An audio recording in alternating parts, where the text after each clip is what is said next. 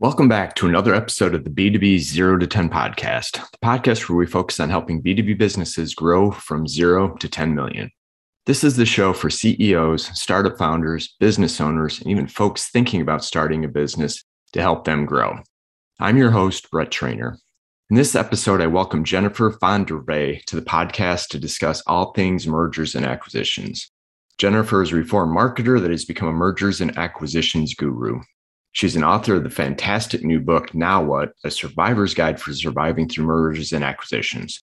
She's also a keynote speaker and runs her own M&A consultancy. The main theme of the episode today is on M&A and the role that it can play with startups, SMBs. I think most that folks think about M&A as a large multi-billion dollar deals. The fact is M&A has become not only an exit strategy in the startup or in the 0 to 10 space, but also a growth strategy. We also chat about the people side of the business, not only through mergers and acquisitions, but also the pandemic and what it's going to look like going forward. Or we say we don't know what it's going to look like going forward, but it's not going to be the same. So super fascinating episode. Jennifer is a, a, fountain of knowledge. We have a really great discussion. So I think anybody in this space or thinking about, or even not even thinking about mergers and acquisitions, it should at least be on your radar. So enjoy the episode. And at the end, please make sure you visit our website where you can find the show notes plus the links mentioned with Jennifer. If you enjoy the podcast, please do subscribe so you're always the first to know when a new episode is released. Now, let's get this interview started.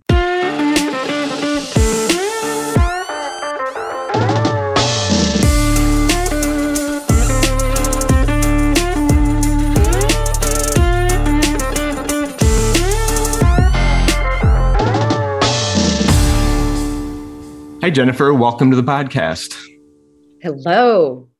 Uh, it's great to finally have you on. I appreciate the the flexibility. I know I caused you a few headaches, so I know it's going to be worth the well, wait. Well, one of them was for a wedding, so I think we're all good there. Yeah, I was being a little optimistic, and I was, I was going to have that week. But sure, right after my daughter gets married, I'll do a podcast. Uh, seemed like a good idea at the time, but it didn't work. So, so appreciate. It. I've been definitely looking forward to this conversation. And maybe to kick us off to give the audience just a little bit about your background and, and what you're working on today, and we'll get into all things M&A. I am a former, I'll say recovering chief marketing officer, 25 years in communications and marketing. And I went through three separate multi billion dollar merger and acquisition deals. Probably the most well known being the acquisition of Navteq, which was a digital mapping company by Nokia in 2008 for 9 billion.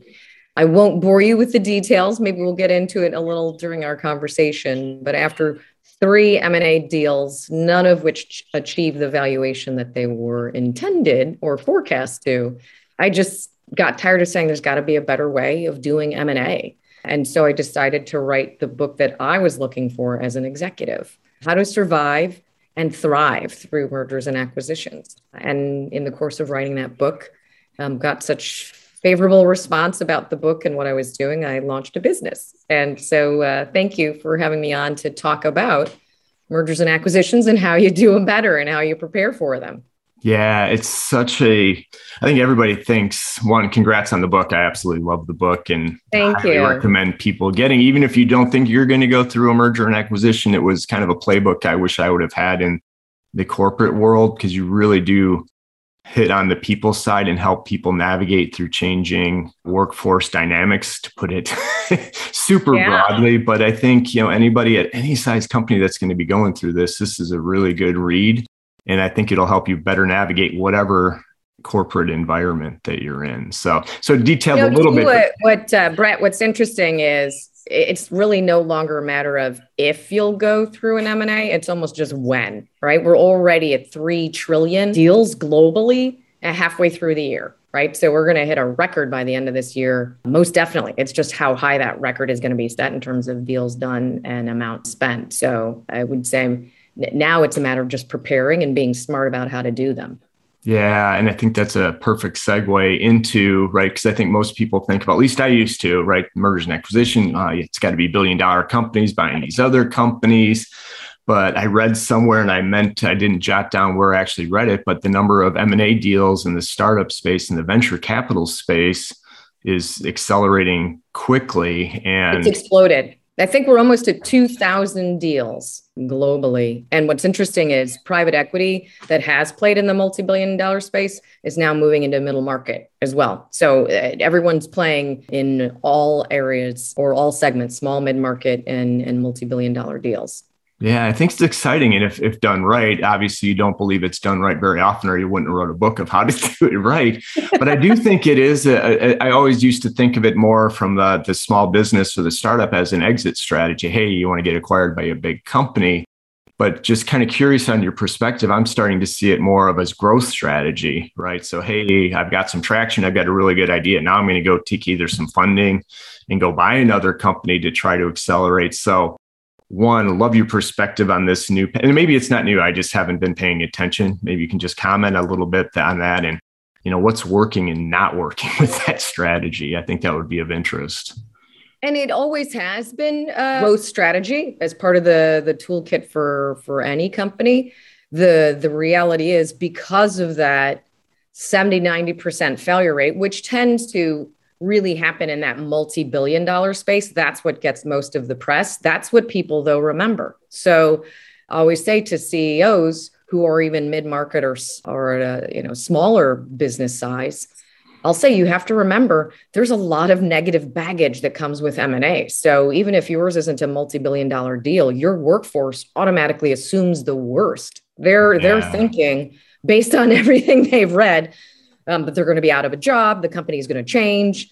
And, and some of those things absolutely do happen, but people already come with that negative anticipation. So, one of the things I coach CEOs and business owners on, it's a big part of the consulting that I do, is you need to be prepared. You need to know you're already at negative 10.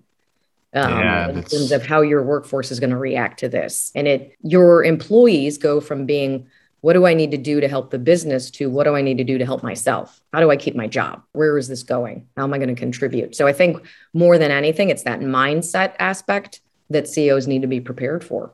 Yeah, I think that's such such a good point. So the communication, right, is is critical, and it tends to be an afterthought. A lot, at least some of the larger orgs I've worked with, and even some smaller ones. It's ah, people. It's a need to know basis. But to your point, people default to the negative, the worst possible case, versus in in lieu of information, we're just going to go with what we think, and that's super dangerous I have said to because n- never do I believe it's the intent. It's not that the the CEO or the business owner or the founder uh, or the entrepreneur. It's not that it's intended ignorance. It's just you're focused on the business, getting the business moving forward. You see all the opportunity. You're excited, right? Entrepreneurs in particular, uh, you know, their their brains are wired for where's the opportunity, where's the gap, how do I fill it? So they're just they're running up the hill and wondering why the workforce isn't running behind them. So, a big part of how I consult and advise CEOs and leaders with their executive team is to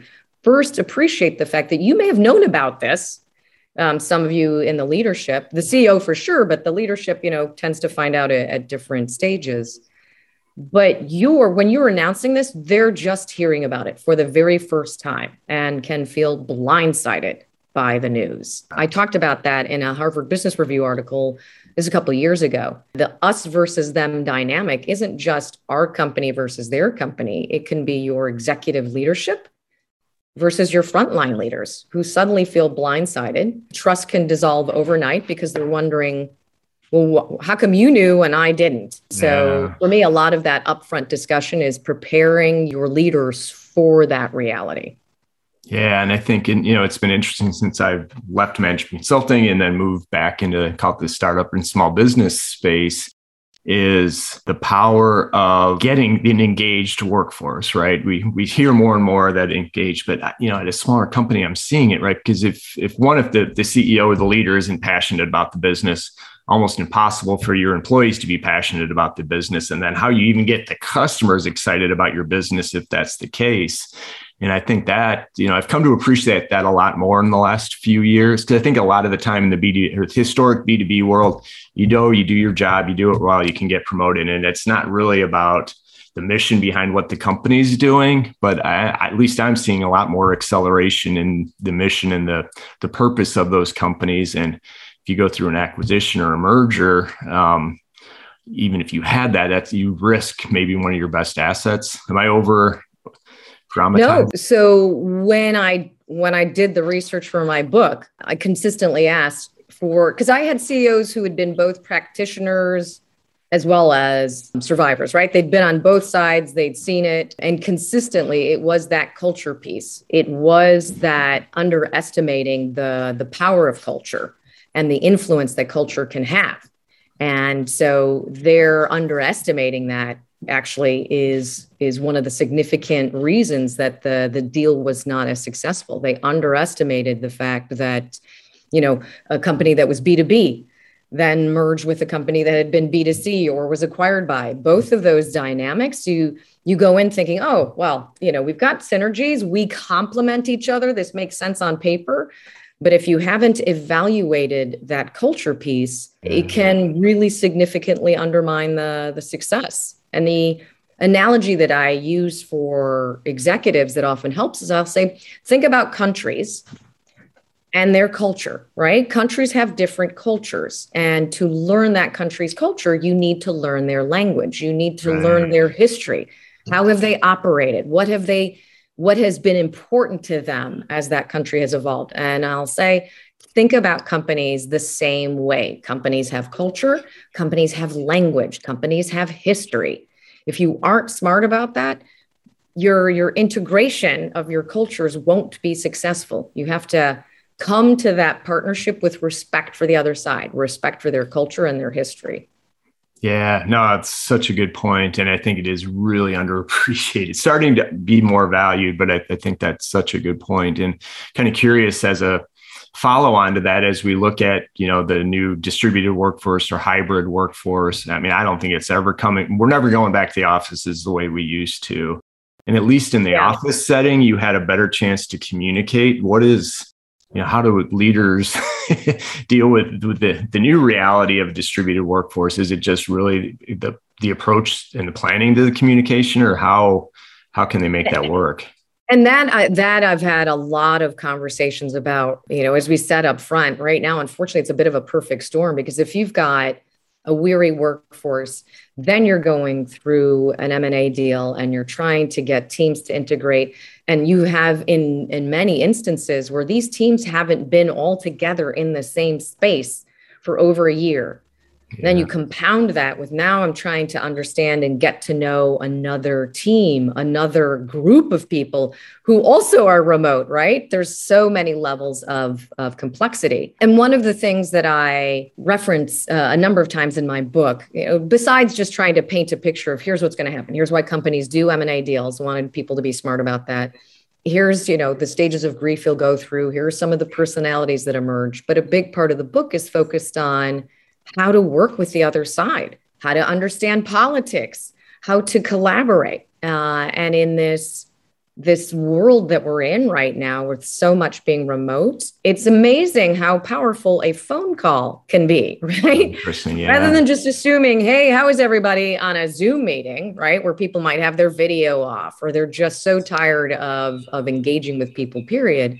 and i've said there's a a big power in picking up the phone and, and talking to people, not about work stuff, but about life stuff, right? I, I think one of the benefits of the pandemic is that's it's become more expected, more okay, just to get to know people. You've seen their the insides of their living room, or right. for some people, their bedroom, my office. And, right. Yeah. So just even that and engaging actively taking initiative to reach out to new team members. Uh, and this goes whether you're in an m&a deal or uh, or just you know now dealing with a lot of team members who are remote but the power of a phone call um, and where you have the opportunity to meet up in person i'm encouraging that to the the leaders who i speak with and and consistently. They've said it, it made a big difference particularly the the first engagement wasn't just about hey here are the objectives. How are we doing? It was right. how are you doing?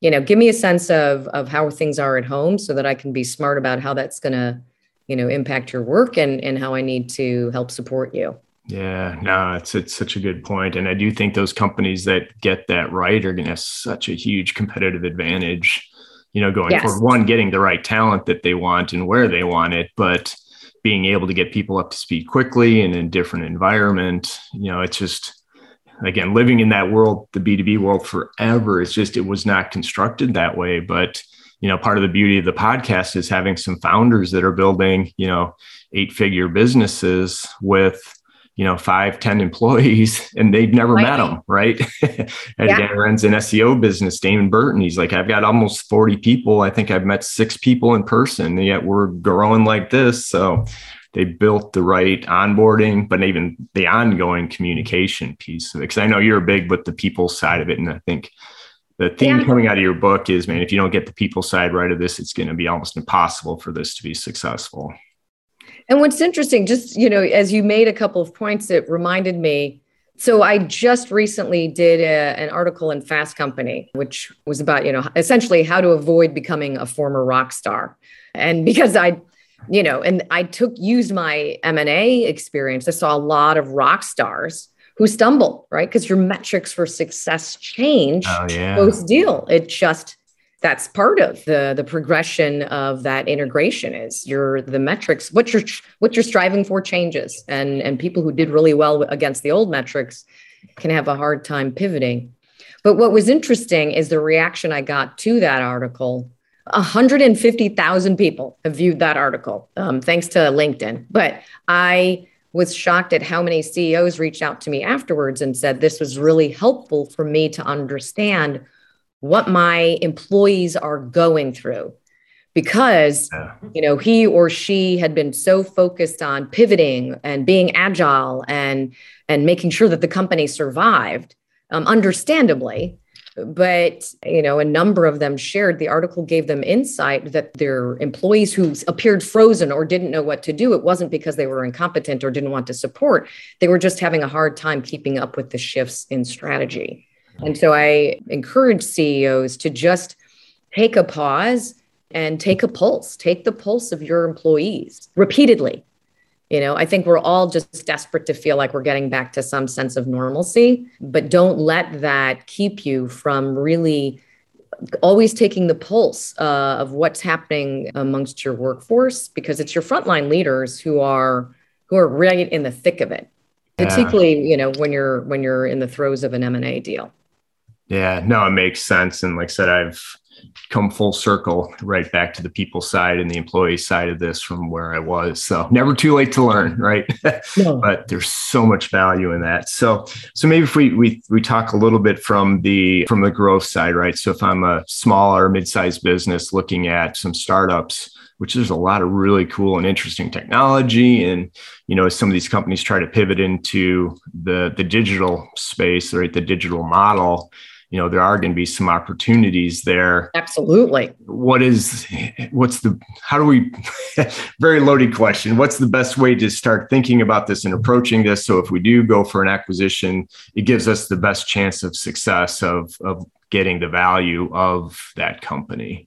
Well, one of the things, one of the things I see happen consistently is entrepreneurs who who are looking to be acquired. So um, yeah, startup or or entrepreneur, but you know that same kind of mentality: want to build the business, explode, get acquired. And to your point, particularly those in the digital space, whether it's financial services or healthcare, like digital is really for companies that don't have strong digital. They're right. acquiring a lot of startups in that space. The the issue can be you know, I'll say to entrepreneurs, you're used to being the driver.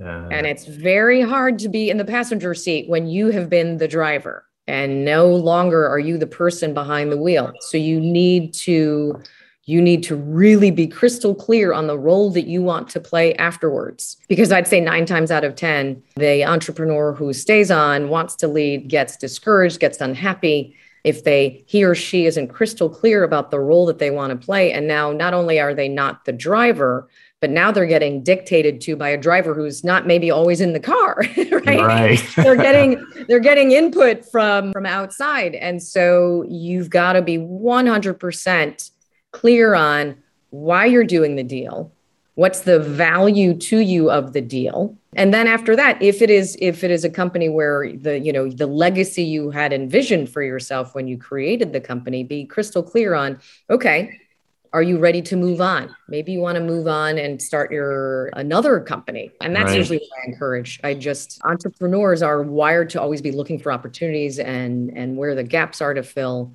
And I've just seen, you know, they can be miserable after a deal because the dynamics change and the expectations change. Being crystal clear on what you're looking for when you approach the deal, knowing who you are and what your company is all about is is priority and crystal clear. And is there a way to do that um, contractually in the agreement? Because what I, as you're talking about that, I'm envisioning, hey, startup, bigger company buys us, right? But hey, we just now have their resources, but they're going to let us keep doing our thing. Just give us maybe some funding to help grow or some teams to help leverage. You know, as it continues to operate, but I'm guessing the majority of the time it's the other way around that, hey, we're bringing in either the talent or the product line or whatever you're trying to do right. versus a standalone business. And I think you're right. I don't see a lot of that detailed conversation of what's next if we get right. Bought. So one of the one of the exercises that I do, and it's fascinating to me how how consistently it opens people people's eyes. And you, Brett, probably have gone through this as well, right? When you are you think everyone's on the same page. You think you're aligned. So one of the exercises I do is a pre-mortem, just to puncture mm-hmm. that and see how aligned are we. And the the pre-mortem yeah, comes from obviously uh, medical uh, as a post-mortem, right? The patient has died. You try and figure out what are all the reasons why the patient died. so a pre-mortem, in a business sense, is I'll say, okay, let's let's act as though the decision's been made, this deal has gone through. Now let's talk through all of the ways that this decision could go wrong, that this deal might not yeah. be successful. And you'll have the the COO, the CFO, members of your leadership team all come with different points of view, right? And then I'll also say just let's consider not just internally, but externally, right? Maybe your competitor moves faster on a product than you anticipated. Maybe they come out with a product you weren't even prepared for. The political environment changes. Something happens in the environment um, yeah. But, you know, and it's scenario planning. And by doing that, you start to see where you're aligned and where you're not. And because I do think, you know, the other thing I encourage is asking each, each, both sides asking each other, what is your greatest reason for doing this deal? But oftentimes, I think someone might say something in that moment and not really realize, yes, but the ulterior motive is X. And what I find in the pre-mortem exercise, when they're talking through the ways that it could go wrong, you talk through, okay, but how would this deal impact that? How how would we how would we either be burdened with this or be in a better position? And it's through those conversations that I think both sides have greater clarity around why they're doing the deal what would be the impact to the deal if any of these one variables right. were, to, were to happen? And it's it's interesting those pre-mortem exercises the military anytime i've had somebody who's former military says this is what we need to do. I mean they they know the importance of doing drills right? To prepare yeah. for war you do drills. You don't just you know out with equipment you know you have them drill and train and be prepared for every possible scenario so it's uh, right. it's fascinating to me how often someone who's been in the military will say yes we need to do this and we we should do this frequently right just to always be thinking about what are what are things that could go wrong yeah, I really love that concept. I'm just figuring out how to incorporate it into more what I'm doing because it just makes sense, right? I mean, it's right. It goes back to scenario planning, but thinking about the potential outcomes, we tend to look at the most optimistic, right? right. Or the most wishful. Absolutely. It's that, hey, this is what we want. But I mean, is that the reality of what the potential outcomes? Mm-hmm. And I think, Brett, eh, because I asked, I've had and and and I I tend not to to be gender specific,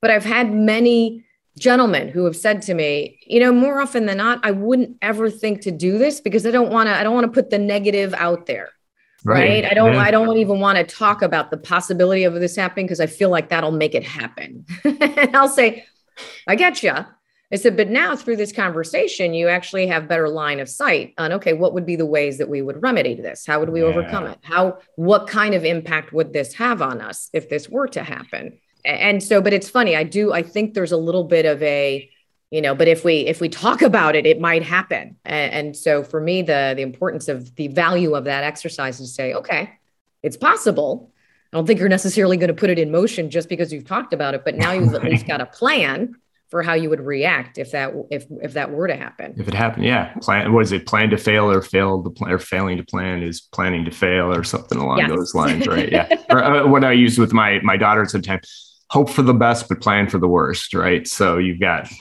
way super simple than what the way you articulated that, but you know it's the same thing, right? You you really want the best to happen, but you better have contingencies right? right? Or at least understand what could happen and is there what do you do next? So right. Yeah, interesting. And I think this is such an, a fascinating time with the the M&A space and the change and the the the power that these smaller companies can actually have.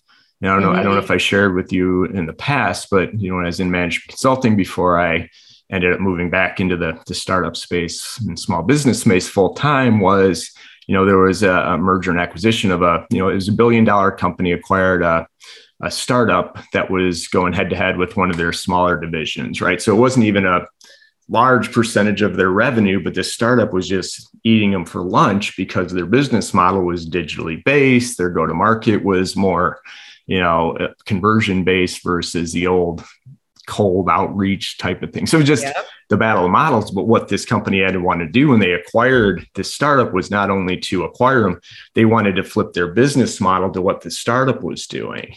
Mm-hmm. So I'm like, yes, that makes perfect sense. It's going to be a good way to modernize. But long story short, in the the post mortem is it got bogged down, and it just, I mean, they had it, the theory was right, but yep. it was the people. It was they got bogged down in minutia of certain projects versus the the bigger structure pushing forward. And you know that was one of the it's reasons. the the body rejected the new organ.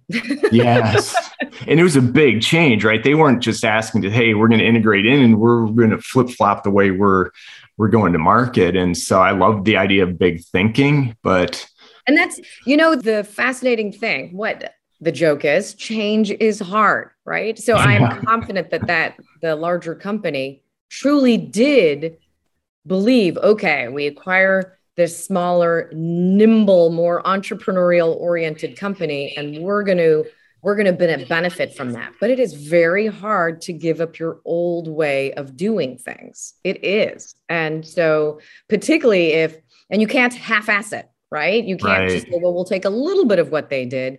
If you really appreciated the model that they had, you you have to embrace it. I think it's Andy Grove, right, with Intel, who just is constantly paranoid and and has constantly disrupted themselves. His his comment is, I want to disrupt us before someone else. Somebody else does, yeah. And so the it, the same goes in those scenarios. You have to really be open and ready for the change that comes with that. And that can be hard. Again, I go back to that article about when metrics for success change, it can be difficult to really understand what those new metrics are. And I write that as somebody who failed miserably. My first acquisition yeah. experience, I did not recognize that the metrics had changed. I'd been B2B, we were absorbed by uh, B2C with, with Nokia. It was a long journey and, a, and unfortunately a painful one to recognize what they expected of me was not what I had done in the past. All right. I was really proud of my B2B achievements. We had done sure. well.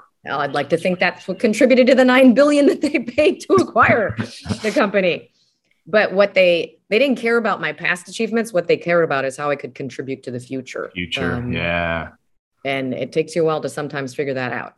Yeah, you know, it's interesting going back after I read your book, then thinking back through that the M and A deal that that I was a part of or helping with, I wasn't really part of it, is I'm like, ah, it makes perfect sense. I mean, it, the blueprint was there, but it was too late, right? I read the book after the fact. I'm like, now that I see where, why it really, I didn't, I mean, I understood why it started to get bogged down, but it was, it was more on the people side and the communication. Not everybody was aware of what everything else was doing. You had new people in charge of different areas and there wasn't a clear plan of how they were going to do it. And, uh, man, communication is so underrated. Yeah, it is. And I think people oftentimes think they've communicated enough. And in M&A deals scenarios, in that integration stage, the first 100 days, communicate every day. You can't, you cannot assume things have been digested, that people really understand what the new vision is. It takes people a while to understand that. Yeah. And if you don't communicate, people assume the worst. They'll come up with more nefarious plans or thoughts of things that are going to happen. That may be very far from reality, but without information, you know, they're they're gonna they'll not only think that, but they're gonna share it with other people. Um, and then you've got a whole other issue to combat, right? That uh, now a, a part of your workforce is thinking, well, you know, Joe said this was going to happen based on what he saw, and he talked to the guy on the other team, and you know, it just it explodes. So you want to you want to be over communicating. Yeah. No, and again, the lesson I learned later later in life was around that change management piece, right? I kind of viewed that through my career as fluffy, if you will, right? It's a nice to have, not a need to have. But then I worked with some really good change management folks when I was yeah. at, at, point B, and they just opened up my eyes of, hey, the, the biggest success or failure criteria is the business ready for this and this wasn't even an m&a deal this was just some changes going on within the organization and having that plan ready and again it was back to the communication who needs to know what why what's in it for me why is this important? You know again gave me a full another level of appreciation of exactly what what you do and what you're talking about is you know getting the business or both sides ready for what this is going to look like. And man mm-hmm. i've seen small projects derail organizations maybe not completely but you know disrupted enough to throw off performance where a, a big merger. So yeah interesting interesting interesting. So what what's what do you think's next right? Is we hope to get to some level of new normalcy. Are you seeing any trends or anything that our our small business and startup leaders should be thinking about opportunities that may be out there that that you're seeing? Uh, well one of the things we we touched on a little bit i i look for silver linings. So uh, the silver lining that I see coming out of the pandemic is I do see a heightened sensitivity uh, by leaders of their workforces, where they're at, whether it's mental health, whether it's fatigue, um, whether it's you know we've talked about the communication piece really understanding because you had some companies that pivoted repeatedly right? Just to stay yeah. alive right? You had, you had liquor companies that started to make hand sanitizer you know, automotive companies right. that started to make respirators, right? So, you know, you can go through pivoting a lot to stay alive, but you need to keep, again, keep your finger on the pulse. So, uh, a silver lining that I see is a greater awareness of this. My my concern had been, but you know, now that again, it feels like we're we're experiencing another potential wave of change. You know, I I did see leaders who were so anxious to kind of get back to some level of normalcy. You know, who maybe forgot that for a pause uh, and just said, okay, yeah. you know, now back to work. I, I, I think, um, I think it was Goldman Sachs CEO who said, you know, let's vacation's over as if this time during COVID was a vacation. but anyway, but I say, you know, that we have to recognize that not everybody, you know, people are grieving. Some are grieving actual loss, um, but a majority, I'd say every person is grieving, they're mourning the future that won't be. No one had predicted the pandemic. No right. one had predicted the, the impact that this would have on how we envisioned our future for ourselves. So we're all grieving the loss of the future that we had in mind. Uh, and, and it takes a while to get through those grief stages. So I'm advising CEOs. That's one of the things I talk about in my book. Here's here's what you're you're and and no one gets through these stages at the same rate. So you just have to be prepared for that. And it doesn't mean you know everyone's going to be checked out right. uh, indefinitely, but it means as a leader you have to be prepared for the fact that people are adjusting to the fact that the future the future they'd envisioned isn't going to play out. Um, and so they're they're having to adjust and understand what does that future look like. And the smarter that CEOs are about that, the more successful I have seen them be. Yeah, that makes a lot of sense. And yeah, even on the the, the people side too, right? So as we look at I don't think it back to Goldman Sachs, right? I think once people have got a taste of the remote work, and again, I'm one of those that wasn't opposed to the office. I'm just opposed to the the, the hour commute each way or the 90 minute commute each way. And if you let people not commute for 18 months, 12 to 18 months, right? And then you say, hey, we need you to come back and do this job that you found you could do from home back in the office probably not a recipe for success. So I, am kind of thinking the future is going to be, you just have to be crystal clear on what your model is and hire specifically for those people that want to be in the office five days a week, if that's what the expectations are. Right. Cause I think is, do you think that's what the, the new normal is going to settle into. There's going to be fully remote. There's going to be fully. I no uh, longer try and predict what, what the new normal is going to be. I have.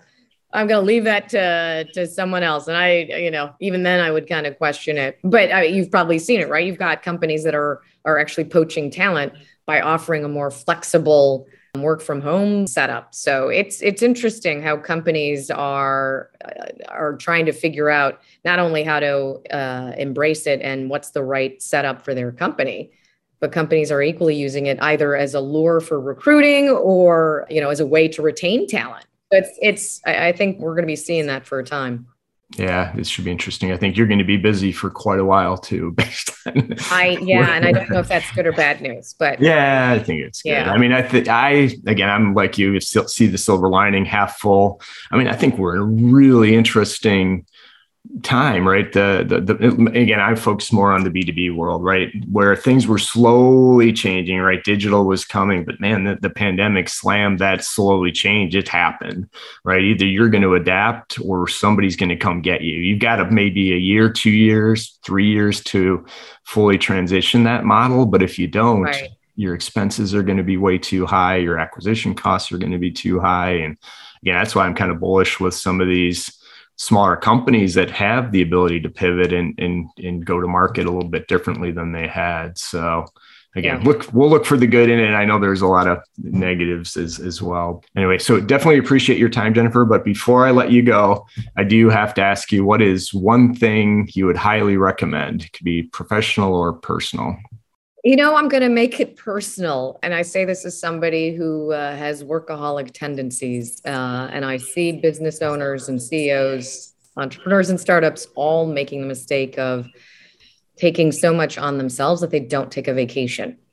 So, my piece of advice right now, because so many people have not been taking vacation, right. understandably, but taking a pause. It doesn't count if it's just a long weekend um, but your brain on overdrive is not the best functioning brain. It needs to and and there's been so much research on this. Your brain just needs to pause.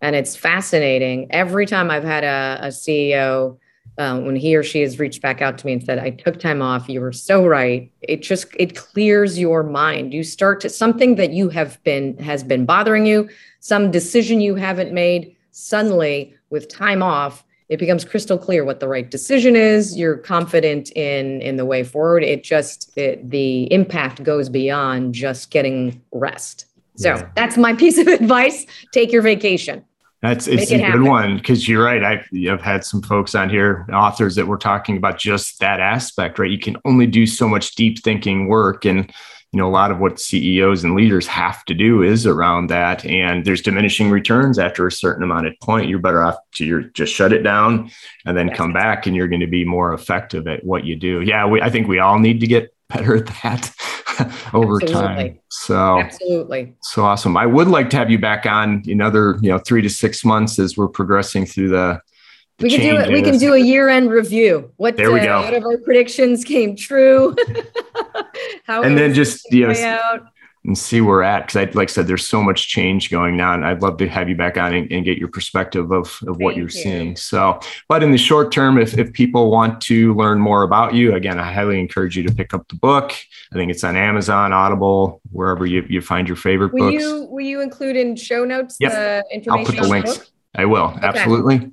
Because I was going to say the other really, you know, other than my website, jenniferjfondrevay.com, I would say LinkedIn. I, I post a lot on LinkedIn and it allows me uh, to be able to share what I'm seeing, um, uh, not only just advice, but success stories that I've had. And so connecting with me on, uh, on LinkedIn would be the other thing that I would encourage people to do. Yeah, and uh, to listen, highly encourage you to go check out her content. It is really good, and the website's full of it. LinkedIn's good. So, if this, if any of interest to you on this podcast today, Jennifer's your person. So, Jennifer, thank you again for joining us. Have a great rest of your day, and we'll catch up with you soon.